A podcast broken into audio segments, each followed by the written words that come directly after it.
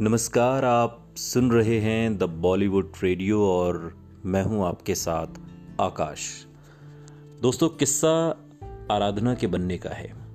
पिछले पॉडकास्ट में हम आपको काफ़ी कुछ बता चुके हैं और ये पॉडकास्ट उस भाग की अगली कड़ी है। फ़िल्म आराधना के भविष्य पर सवाल खड़ा करने वाली एक घटना हुई। हुआ यूँ कि निर्माता सुरेंद्र कपूर, जो कि अनिल कपूर के पिता थे उन्होंने अपनी नई फ़िल्म एक श्रीमान, एक श्रीमती का ट्रायल शो देखने के लिए अपने दोस्त शक्ति सामंत को बुलाया। सुरेंद्र कपूर की इस फ़िल्म के हीरो शशि कपूर थे। उस दौर में फ़िल्म इंडस्ट्री में आमतौर से ऐसा होता था कि एक फिल्मकार अपने करीबी दोस्तों को रिलीज़ से पहले फ़िल्म दिखाकर उसका फीडबैक लेता था। फ़िल्म के खत्म होते होते शक्ति सामंत का दिल बैठ गया। वो सकते में थे। क्योंकि एक श्रीमान, एक श्रीमती का क्लाइमैक्स हु बहू उनकी फ़िल्म आराधना से मिलता था, जिसकी शूटिंग वो कुछ दिन में ही शुरू करने वाले थे।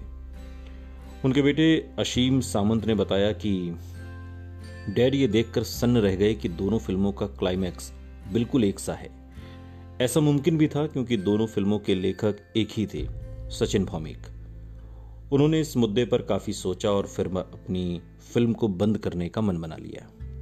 बेहद तनाव में शक्ति सामंत अपने ऑफ़िस पहुँचे। जिस छोटी फ़िल्म को वो जल्द से जल्द बनाकर रिलीज़ करना चाहते थे, वही उनके लिए बड़ी परेशानी का सबब बन गई। उसी शाम उनके ऑफ़िस में लेखक गुलशन नंदा और मधुसूदन कालेलकर पहुँचे। दोनों कुछ नए स्टोरी आइडिया पर बातचीत करने के लिए आए थे। उन्होंने देखा कि शक्ति सामंत बेहद तनाव में है।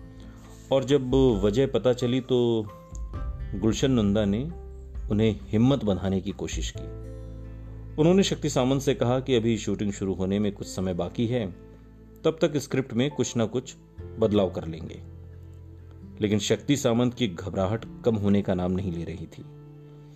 तब उनका तनाव कुछ कम करने के लिए गुलशन नंदा ने उनसे कहा कि अगर उन्हें आराधना की कहानी में बदलाव पसंद नहीं आया तो उनके पास एक नई स्क्रिप्ट भी है, जिसे वो इसी स्टार कास्ट के साथ बना सकते हैं। शक्ति सामंत को यह बात जंच गई। उसी समय गुलशन नंदा ने उन्हें अपनी एक नई कहानी, कटी पतंग सुना दी। कहानी का नरेशन होते, खत्म होते होते शक्ति सामंत के चेहरे पर मुस्कान लौट आई। उन्होंने फ़ौरन फैसला कर लिया कि इस नई कहानी पर वो फ़िल्म ज़रूर बनाएँगे। तनाव कम हुआ तो गुलशन नंदा के साथ वो आराधना के स्क्रिप्ट पर काम करने के लिए बैठ गए। स्क्रिप्ट के दूसरे भाग में वो घंटों तक फेरबदल करते रहे और फ़िल्म का तकरीबन एक नया क्लाइमैक्स लिखा गया।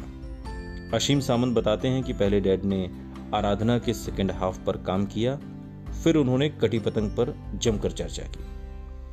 उनकी दो सबसे बेहतरीन फ़िल्मों की नींव एक ही शाम में रखी गई। इसी चर्चा के दौरान गुलशन नंदा ने शक्ति सामंत को राय दी कि फ़िल्म में राजेश खन्ना को ही शर्मिला के बेटे का रोल भी दिया जाए, यानी उनका डबल रोल किया जाए। शक्ति सामंत को बात जच गई, जिस राजेश खन्ना को फ़िल्म आराधना में छोटा सा रोल था जिसका शाम खत्म होते होते वो डबल रोल में बदल चुका था। कम से कम स्क्रीन टाइम के हिसाब से तो वो फ़िल्म शर्मिला, टैगोर जितने ही फ़िल्म में राजेश खन्ना अहम हो गए थे। उस शाम नियति जैसे राजेश खन्ना के पक्ष में थी। एक ही शाम को शक्ति सामंत की दो सबसे अहम हीरोइन प्रधान फ़िल्मों की नींव रखी गई। लेकिन किसी को इस बात का अंदाज़ा नहीं था कि इन फ़िल्मों के साथ राजेश खन्ना के सुपर स्टारडम की भी नींव रखी गई है। सुनते रहिए। The Bollywood radio. सुनता है सारा इंडिया।